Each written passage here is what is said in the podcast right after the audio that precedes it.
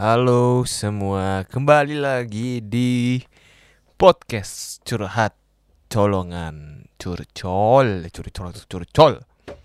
Ini episode ke-9 harusnya karena gue baru cek di Spotify, gue baru 8 episode ya. Itu terakhir upload di bulan Agustus dan habis itu tidak upload-upload lagi dong. Ya, jadi ke mana aja gue dari bulan Agustus 2019 sampai bulan April 2020 baru upload lagi podcastnya. Jadi gua ke oke kayaknya gue perlu ganti uh, ini gua ya artwork podcast gua ya. Kayaknya kurang appealing. Apa sekarang podcast tuh trennya ini ya pada pakai foto orang yang ngebawa ini ya. Soalnya gue kayak cuman foto uh, lampu lampu diri gitu terus curhat colongan. Kayak kayak soalnya kayak waktu itu kayak lagi iseng aja sih. Ya tapi nanti gue ganti deh pakai foto gue yang bagus supaya kelihatan bahwa ini podcastnya podcast Boy Imleno by Boy Imleno oke jadi ke mana aja gue dari Agustus sampai bulan April ini dan sudah banyak banget yang terjadi ya. Jadi gue tetap bikin konten gue tetap ngelakuin kesibukan gue gua lagi ngegarap project baru bersama Kak Tara Budiman dan Kak M Jupaka. Kita membuat channel namanya Sob Official. Jadi jangan lupa di subscribe itu ya di YouTube-nya Sob Official. Kenapa Sob? Ya karena kita kayak asik aja manggil teman-teman gitu kayak Sob, elu Sob gitu kan. Jadi nggak ada singkatan apa-apa. Banyak yang nanya singkatan uh, kepanjangannya apa sih Sob Official? Nggak ada. Sob aja ya bos gitu ya bos dibalikan jadi sob gitu sob ya. Jadi di subscribe sob dan itu intinya channelnya tentang karena kita bertiga itu sangat cinta dengan dunia fashion ya jadi fashion enthusiast.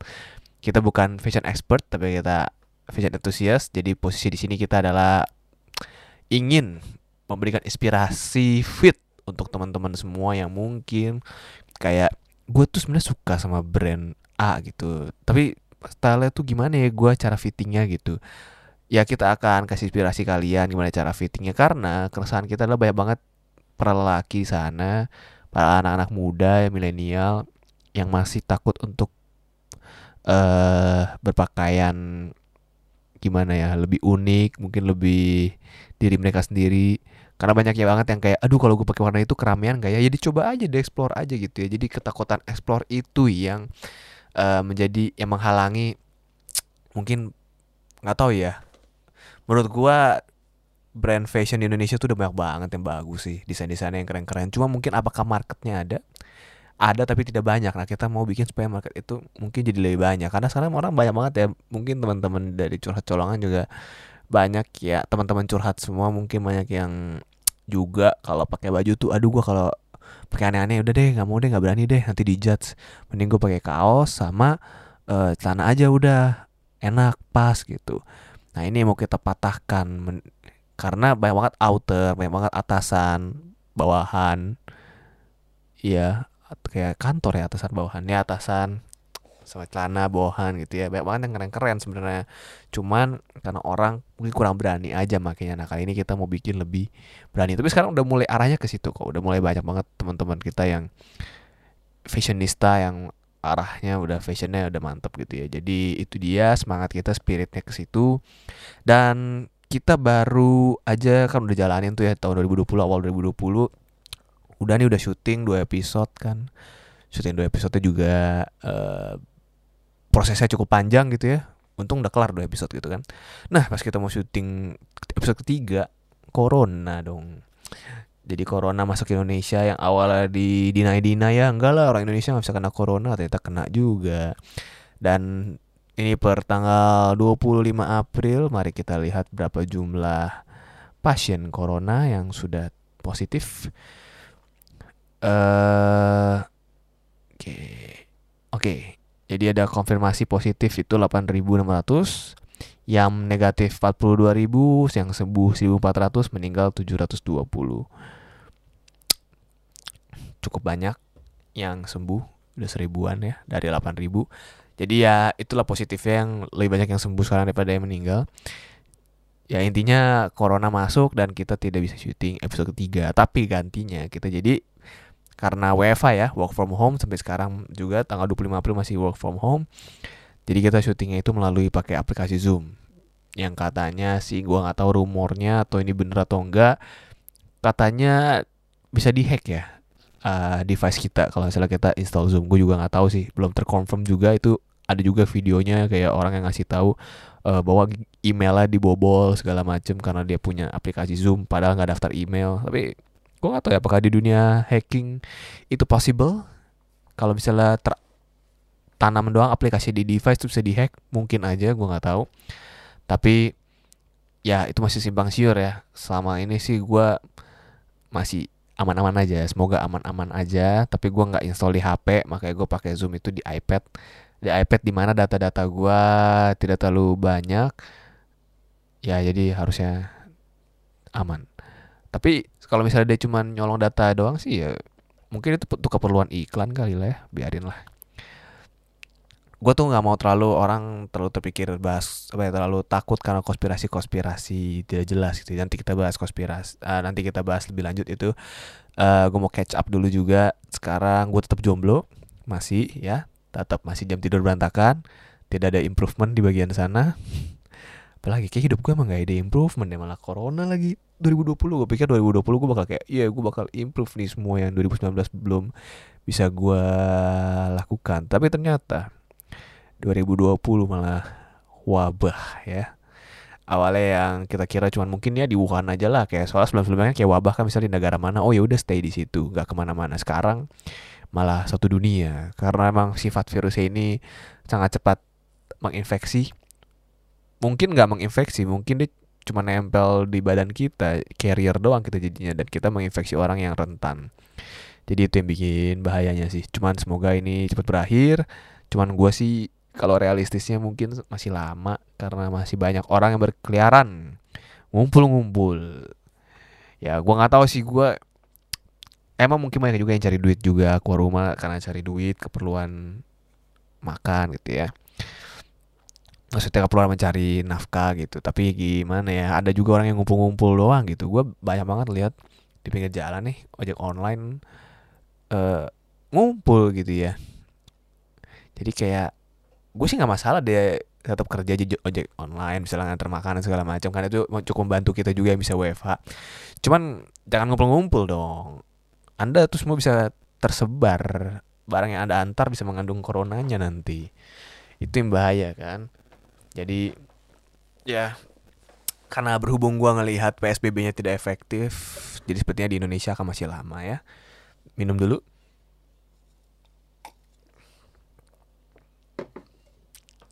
Beda dengan di Vietnam, di mana Vietnam sudah 8 hari nggak ada kasus baru. Sebentar lagi dia social distancingnya mau di up, mau diangkat, mau di lift. Sama abis itu dia cuma 200-an ya kalau nggak salah yang kena 200 orang, abis itu udah. Yang meninggal nggak ada. Itu hebatnya Vietnam sih. Mungkin ini uh, mungkin karena sistem negaranya kita nggak tahu ya tapi pasti orangnya nggak tahu kenapa disiplin benar-benar nggak ada yang ke rumah masuk makanya maksudnya itu tuh uh, orang banyak yang komplain misalnya kayak aduh kalau misalnya sampai eh uh, PSBB atau misalnya kita suruh rumah aja gue makan apa ya tapi memang harus ada yang dikorbankan sih kayak kalau emang semuanya benar-benar di rumah aja tidak ada penyebaran ya udah artinya kita sudah bisa memutus rantai penyebaran itu dan artinya semakin cepat beraktivitas. Kalau kayak gini menurut gue bakal makin lama tetap beraktivitas untuk gerakan roda ekonomi tapi tidak maksimal juga roda ekonominya jalan virusnya tetap bakal nyebar juga dan akhirnya lama juga sih sembuh maksudnya kayak berakhir ya wabah ini. Sampai ketemu vaksin. Udah itu aja sih menurut gua. Kalau mis tapi lama-lama ya kayaknya sih mungkin bulan Juni bulan Juli harusnya orang udah pada beraktivitas sih. Kayak ya udahlah virusnya ada kita terima itu ya sudah kita beraktivitas. Mungkin begitu lama-lama. Ya anggap aja tidak ada apa-apa begitu kan. Sampai ada vaksinnya. Ya mungkin sekarang kan udah ada alternatif ya kayak terapi plasma itu mungkin nggak nggak sampai nyembuhin banget apa bukan nggak nyembuhin banget mungkin kayak nggak meng nggak sampai kayak vaksin mungkin efektifnya tapi tetap membantu. Tapi ya tetap vaksin lah. Vaksin atau herd immunity. Gitu kayak virus Spanyol dulu 2 tahun dan dulu kan tidak semaju sekarang teknologi kesehatan. Jadi dulu emang vaksinnya gua nggak tahu ya apa nggak ada atau emang kayak ada tapi udah lama banget intinya selama dua tahun itu wabah terus dan lama-lama hilang sendiri karena manusianya immunity sendiri. Tapi tetap banyak yang mati dong. Tetap banyak maaf banyak yang meninggal. Banyak yang sakit sampai jutaan lebih parah malah daripada virus corona ini. Jadi ya teman-teman menurut gue sih ininya banyak apa bahayanya besar. Jadi kita kalau bisa jangan menantang. Kalau bisa di rumah di rumah jangan nongkrong. Gue tahu ini udah bosan banget. Gue juga udah berapa bulan gak keluar rumah. Udah hampir dua bulan ya kan? Ya cuman gimana gitu loh. Akhirnya gue bikin podcast deh. Ya dan podcast ini gue rencana mungkin akan aktifin lagi. Karena kalian denger gak bedanya mic ini sama episode episode gue sebelumnya? Micnya kayak lebih bagus gak gue nggak tahu ya mungkin banyak ada yang ngeh atau enggak tapi gue entah kenapa gue perfeksionis. Mic yang sebelumnya tuh mic murah banget kayak untuk pemula banget lah. Gue beli ya sekitar 300 ribu udah lengkap paket sama armnya sama pop filternya segala macam itu kayak buat rekaman micnya. Ini gue beli Rode Pod mic. Tetap hitungannya untuk mic podcast ini mic uh, budget tapi reviewnya bagus audionya bagus banget. Jadi ya gue beli ini harga sekitar satu jutaan ya bisa dicari Tokopedia banyak banget. Jadi kayak gitu Mac baru semangat. Kayak kayak kayaknya nggak ngaruh ke semangat sih. Pokoknya Mac baru dan ini karena mumpung lagi bulan Ramadan kebetulan gue tidak merayakan tapi gue mau nemenin rencananya mau nemenin ngabuburit aja untuk teman-teman yang sedang menunaikan ibadah puasa. Jadi semoga bisa tiap hari ya. Kalau ada bahannya. Dan apa rencana gue ke depannya atau bikin konten dan gue sama WFA ini gue lagi ngedalamin cara menulis skrip yang baik dan benar dan yang bagus menulis menulis apa menulis cerita yang kuat. Dan gue sih emang udah ada ide cerita untuk web series lama banget dari 2018 jadi rencananya habis corona ini gue akan coba godok akan coba produksi dan semoga lancar semuanya dan bisa gue present ke kalian dan semoga cerita yang gue bikin ini uh, bisa relate bisa apa ya menjadi sebuah gue nggak mengharapkan jadi hits lah tapi gue mengharapkan mungkin kayak oh, orang appreciate gitu karya gue tapi tunggu aja jadi mungkin itu salah satu kalau misalnya itu bagus mungkin itu bisa salah satu jadi uh, batu loncatan gue untuk masuk ke dunia film ke industri film karena emang gue uh, goalsnya adalah masuk ke industri film sih sebagai filmmaker. Dan ini gue sekarang umur 24 tahun ya jadi gue sih mikir kayak ya kalau bisa mulai semuda-mudanya cuman dengan ilmu yang semaksimal yang bisa gue pelajari. Jadi gue misalnya masuk industri film misalnya baru bisa umur 26 ya gue selama ini gue harus belajar terus gitu untuk membuat film yang bagus. Jadi kayak gitu semoga nanti sekali gue keluar film misalnya film pertama gue bisa uh, memberikan impact yang cukup baik lah ya ke penontonnya nanti. Oke doakan saja abis itu untuk ngobrol hari ini gue ada sesuatu yang menarik nih. Jadi ada yang kemarin gue bikin pertanyaan question di Instagram ya. Dan question di Instagram sekarang udah ganggu banget ya fitur questions itu yang di Instastory kayak bisa disusupin ini loh bot-bot eh uh, apa bot-bot promo ini promo fallback fallback apalah gitulah followers gitu jadi gue kesel banget pakai itu sekarang kayak disusupin mungkin Instagram bisa tolong ber, uh, beresin ya. Ini bisa dibobol. Oke jadi ada satu orang yang nanya bang menurut lu gimana nih tentang dikasih tanda kutip konspirasi corona? Jujur gue bosen nih keadaan gini. Oke pertama konspirasi corona dan dia bosan tidak nyambung ya tidak ada hubungannya dengan kebosanan dia. Mungkin karena dia bosan dia nyari-nyari teori konspirasinya corona. Kalau menurut gua basicnya oke okay, karena mungkin kalian taunya gua dari Kraken Egg dan Kraken Egg beberapa kali bikin konten konspirasi bikin konten misteri ya itu karena waktu itu kita mau kayak eksperimen lah. Eh bikin konten apa ya? Coba bikin konten misteri deh. Terus uh, Juli yang bawain itu kan. Wah ternyata ngeboom. Padahal kita tidak ada intensi bikin konten itu apa konspirasi dan misteri. Jadi ya nextnya mungkin kira-kira ya maunya sih kita nggak bikin itu fokusnya ya. Karena menurut gua nih pribadi ya uh, kenapa gua nggak mau bikin lagi kayak gituan? Karena konspirasi itu tuh teori konspirasi itu tuh fenomena lama ya sebenarnya ya. kayak kalau kalian main kaskus itu fenomena kaskus gitu. Dan tahu nggak sih itu sebenarnya kayak bisa dibilang fantasi liar aja sih kalau menurut gue fantasi liar orang aja kayak kayak nggak ada kerjaan apa kali ya jadi mikirnya tuh ke mana-mana daripada menurut gue daripada bikin teori-teori konspirasi mending teori konspirasi itu ya dijadikan ide cerita aja, ide film. Jangan dijadikan sebagai sesuatu yang kayak itu in happen in real life gitu.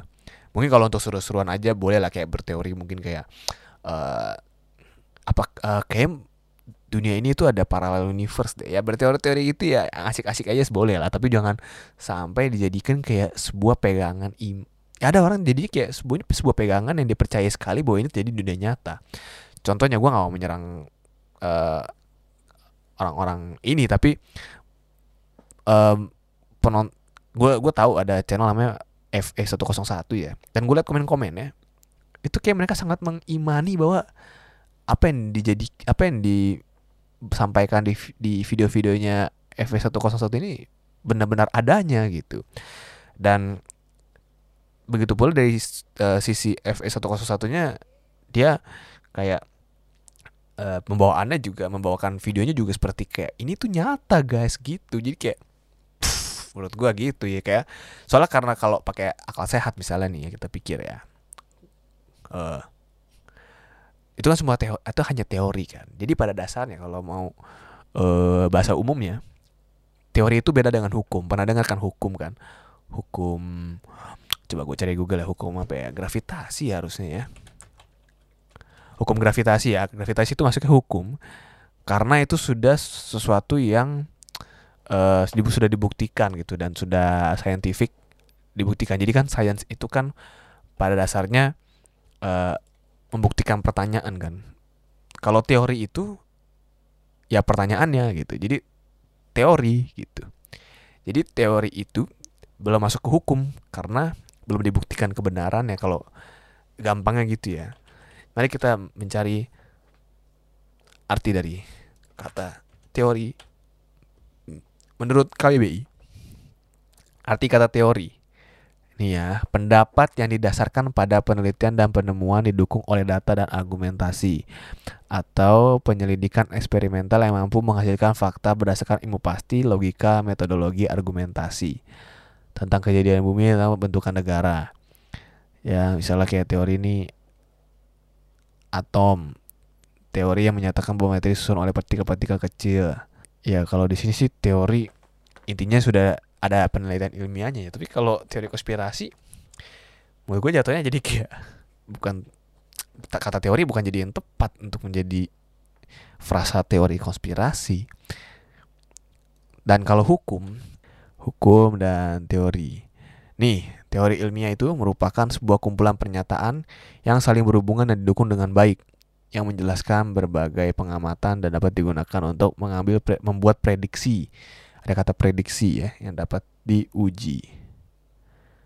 Teori ilmiah menjelaskan suatu kerangka koheren yang sesuai dengan data-data pengamatan. Definisi ilmiah kata teori berbeda dengan pengertian kata ini secara umum. Secara umum teori dapat berarti sebuah konjektur. Jadi teori ilmiah sama teori beda ya.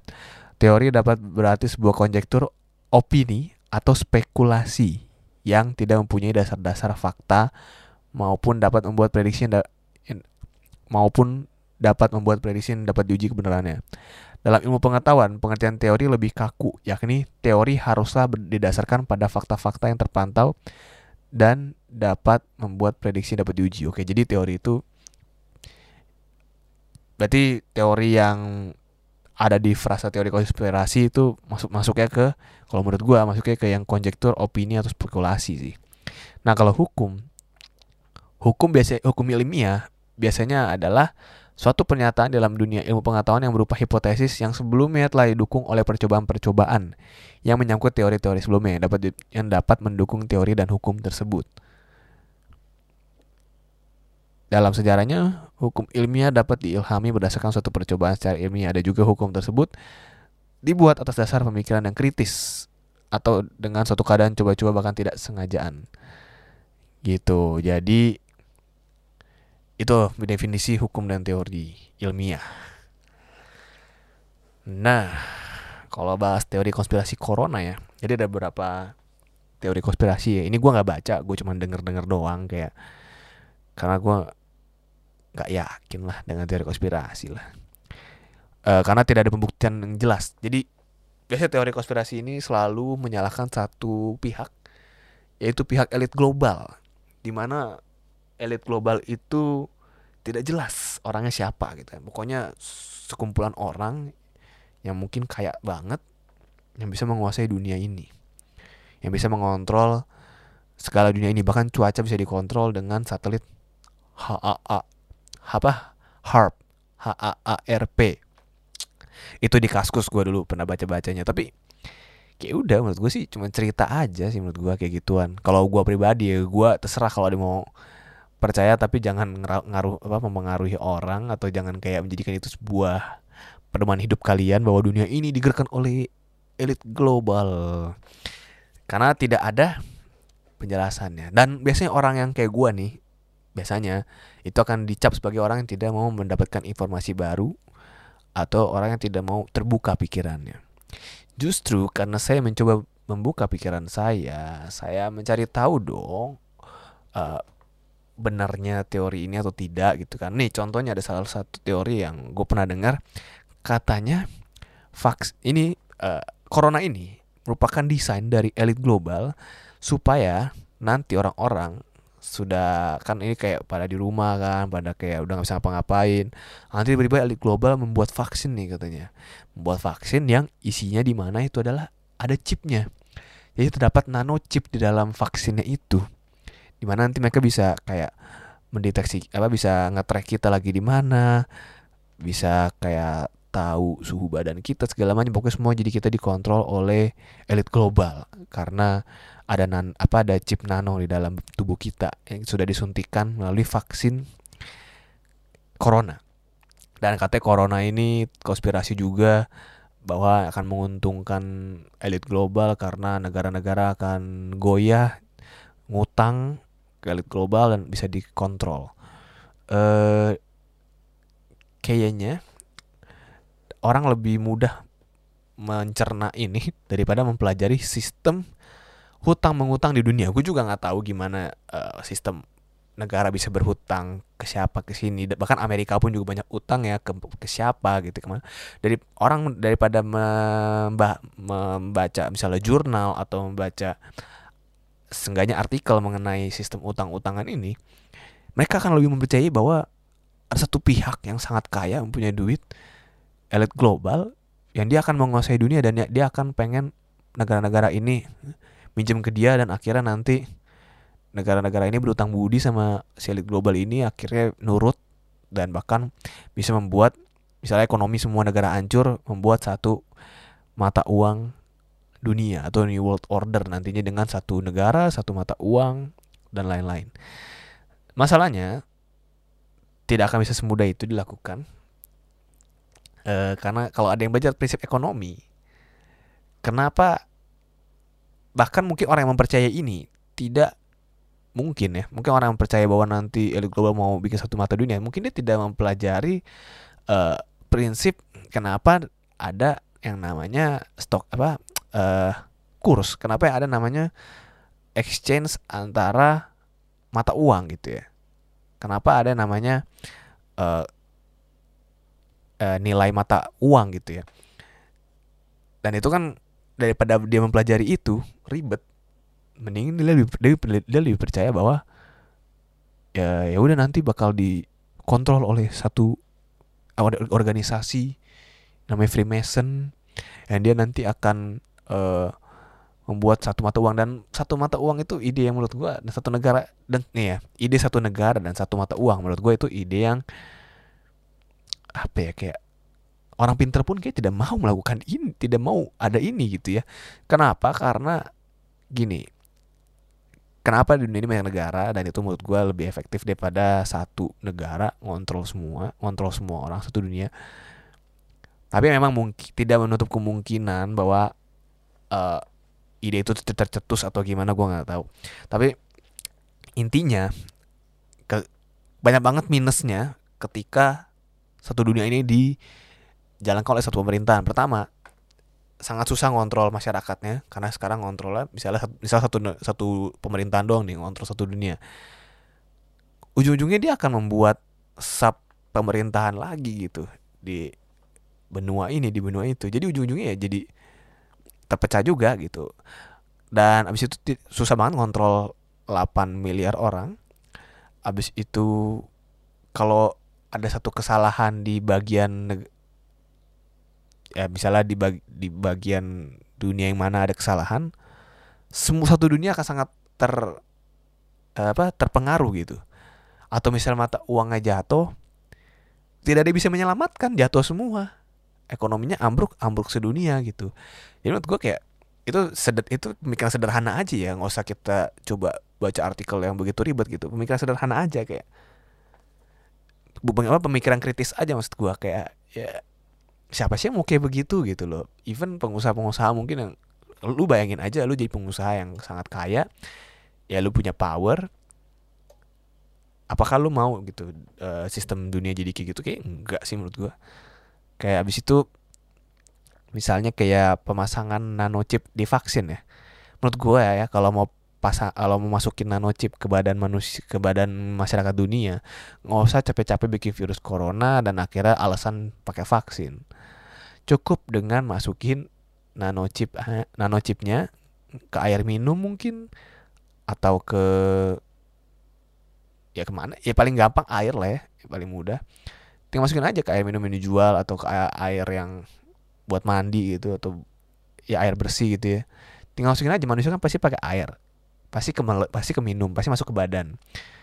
Ya udah nanochipnya secara otomatis sudah di badan kalian. Gitu dong. Mudah banget kalau mau bikin nanochip sudah di apa nanochip masukin ke badan seluruh orang dari dunia. Dengan cara mudah gitu ngapain capek-capek bikin virus dulu corona nanti sosokan oh, ini vaksin nih gue suntik ada chipnya. Makanya maksud gue coba kita pikir kritis aja gitu loh kayak akal sehat lah ya. Jadi apa pun harus tetap di uh, filter dengan akal sehat. Karena menurut gue gue bukan emang agung-agungkan akal, akal sehat ya tapi ya akal sehat satu anugerah yang diberikan Tuhan untuk kita untuk kita memfilter info-info yang absurd gitu ya terus kayak apa uh, ini juga yang cukup ya pokoknya itu seputaran itu ya virus corona itu konspirasinya ya. Orang bikin virus untuk keuntungan ini menurut gua virus ini wabah ini tidak menguntungkan siapa-siapa. Perusahaan banyak banget yang pasti rugi sekarang perusahaan apa yang untung? Alat kesehatan. Alat kesehatan untung terus dia mau makan apa kalau dia ini nggak ada gitu loh. Maksudnya kalau orang-orang pada jadi kena virus dan mati semua demi jual alat kesehatan yang nggak ada yang diuntungkan sih menurut gue kayak ya udah teori konspirasi cuma teori. Kayak lo mau ngomong elit global inilah rencananya inilah nggak ada bukti konkret juga gitu. Kayak mungkin jadi gini ada satu uh, psikolog yang dia bahas ini gue suka banget videonya. Dia ada di IGTV ya. Dia bahas kenapa manusia sangat mudah percaya atau berpegang pada teori konspirasi karena pada dasarnya manusia itu kan hidup tidak bisa kalau tidak ada pegangan. Itu natur manusia. Hidup harus ada maksudnya kayak kalau ada suatu hal yang tidak pasti nggak bisa gitu harus ada kepastian kayak corona ini kan nggak jelas kan kapan berakhirnya bagaimana berakhirnya gitu kayak orang jadi takut ya gusar gitu tidak ada kepastian Nah, dia mencari kepastian dengan cara menciptakan uh, teori-teori ini. Jadi kayak bisa ada satu orang yang disalahkan, satu ada satu pihak yang bisa disalahkan. Misalnya kayak ya ini salah elit global, ini salah Amerika atau salah Cina gitu ya. Jadi mereka merasa di atas pihak yang disalahkan itu. Jadi kayak mereka berasa punya kontrol akan hal ini padahal enggak itu cuma sebuah ilusi nggak kita semua nggak bisa kontrol ini ya kita cuma bisa ya jalanin aja kalau menurut gua seperti apa yang sudah sudah ter, apa ya seperti apa yang sudah terjadi seperti apa yang sudah sudah gitu ya ya bisa perang dunia atau pernah ada pandemik juga sebelumnya. Kan pandemik nggak cuma sekali terjadi di dunia ini ya. Jadi teori konspirasinya cuma muncul pada saat ini doang. Karena menurut gua akses informasi internet ya sangat terbuka. Jadi semua orang bebas beropini semua orang bebas percaya tentang opini yang dibacanya ya menurut gue itu juga salah satu kekurangan internet. Karena terlalu terbuka orang mudah percaya orang mudah mencapai menyampaikan pikiran dia yang mungkin agak rusak begitu ya cara pola pikir ya jadi gitu. Uh, uh, tadi sampai mana? Oh ya jadi ada pegangan merasa ada pegangan ketika sudah menyalakan sesuatu. Gitu. Jadi muncullah teori-teori bahwa ada global segala macam. Padahal kejadian-kejadian seperti ini tuh nggak cuma terjadi sekali di dunia ini kebetulan dalam lifetime masyarakat sekarang ya kayak gue nih dalam 24 tahun hidup ya baru pernah kejadian kayak gini gitu dalam hidup gue padahal sebelum gue lahir tuh udah ada pandemik udah ada perang dunia apalagi gitu kan. Kalau zaman perang dunia dulu udah ada internet mungkin orang juga bakal spekulasi bahwa ini perang dunia ini uh, adalah dalangnya ya elit global nih biar dia bisa menguasai dunia negara bikin perang segala macam padahal enggak kan enggak juga enggak kan ternyata ya emang ini nature aja gitu maksud gue kayak the way the world works gitu kayak ya bagaimana dunia ini bekerja gitu. Kayak ya nanti juga hilang sendiri gitu kayak virus ya udah nanti ada masanya ya udah hilang gitu. Kita bisa hidup normal lagi. Kayak dulu perang ya udah selesai selesai aja gitu. Kayak ya that's life bro. Nothing is apa ya no feeling is final gitu loh. Jadi ya udah jalanin aja naiki potensi diri daripada menurut gua ya saran gua nih mungkin teman-teman ada yang suka baca konspirasi juga atau suka nonton video konspirasi. Memang dan juga untuk creator-creator yang suka bikin konspirasi gua tahu viewsnya sangat besar peminatnya banyak menarik. Cuman kalau gue sih di Crack Neck memang kalau pas gue bikin di awal video gue selalu ngomong atau di akhir video gue ngomong ini cuman sekedar teori dan anggap aja ini cuma cerita seru udah gitu aja. Jangan sampai jadikan ini sebuah hal yang dipercayai gitu. Kayak misalnya teori Agartha bahwa di bawah bumi ini ada kehidupan ada kota yang canggih. E, mungkin untuk jadi cerita film bagus ya. Kalau untuk in real life kayak why bother gitu? Kenapa lu peduli banget sama hal-hal kayak gitu? Ya udah nggak apa itu fantasi udah. Sampai situ gitu. Nggak usah sampai jadi percaya dalam jadi apa ya kayak hidup kalian tuh percaya banget gue tuh percaya banget nih ada ini gitu. Kayak misalnya nih gue percaya ada alien misalnya. Tapi kan tidak tidak nah itu maksud gue bisa percaya dengan alien kan cuman kayak oh mungkin di space yang di luar sana begitu banyak kemungkinan ada kehidupan lain itu lebih besar. Tapi udah sampai situ aja gue gue nggak sampai kayak wah gue mau lihat alien oh ada penculikan alien segala macam gue cari cari apa gue cari cari buktinya enggak ya udah sampai gue sampai gue ngeliat dengan mata pala gue sendiri gue gak percaya gitu udah gitu aja. Uh, kayak misalnya orang ngomong ada macan. Gue percaya ada macan kan ada fotonya ada gue pernah lihat aslinya gitu. Ada videonya real gitu ya. Itu makanya. Atau mungkin gue bisa mendengar suara macan gitu ya. Ya kayak gitulah kayak gue coba gue mencoba untuk kritis aja sih di sini sih kayak dan gue juga mau ngajak teman-teman untuk jadi kritis juga maksudnya. Jadi kalau misalnya ada yang suka sering baca atau suka sering nonton ya kalau emang kalian suka nggak apa-apa anggap tapi anggap aja kalau saran gue anggap aja itu cuma cerita aja gitu kayak folklore gitu lah. Ya cerita-cerita legenda aja kan. Seru kan cerita legenda kayak ada uh, orang apa rusa bisa jadi manusia atau gimana gitu ya. Atau cerita tentang raja hutan segala macam. Seru kan kita anggap misalnya binatang bisa ngomong seru aja gitu tapi ya bukan suatu hal untuk dipercayai gitu. Memang narasinya konspirasi dia bisa memutar ah, bisa bukan memutar bisa memban band reality orang dengan cara narasi yang menyeramkan mungkin narasi yang uh, cocok logi atau narasi yang uh, apa kayak melihatkan bukti-bukti ini gitu.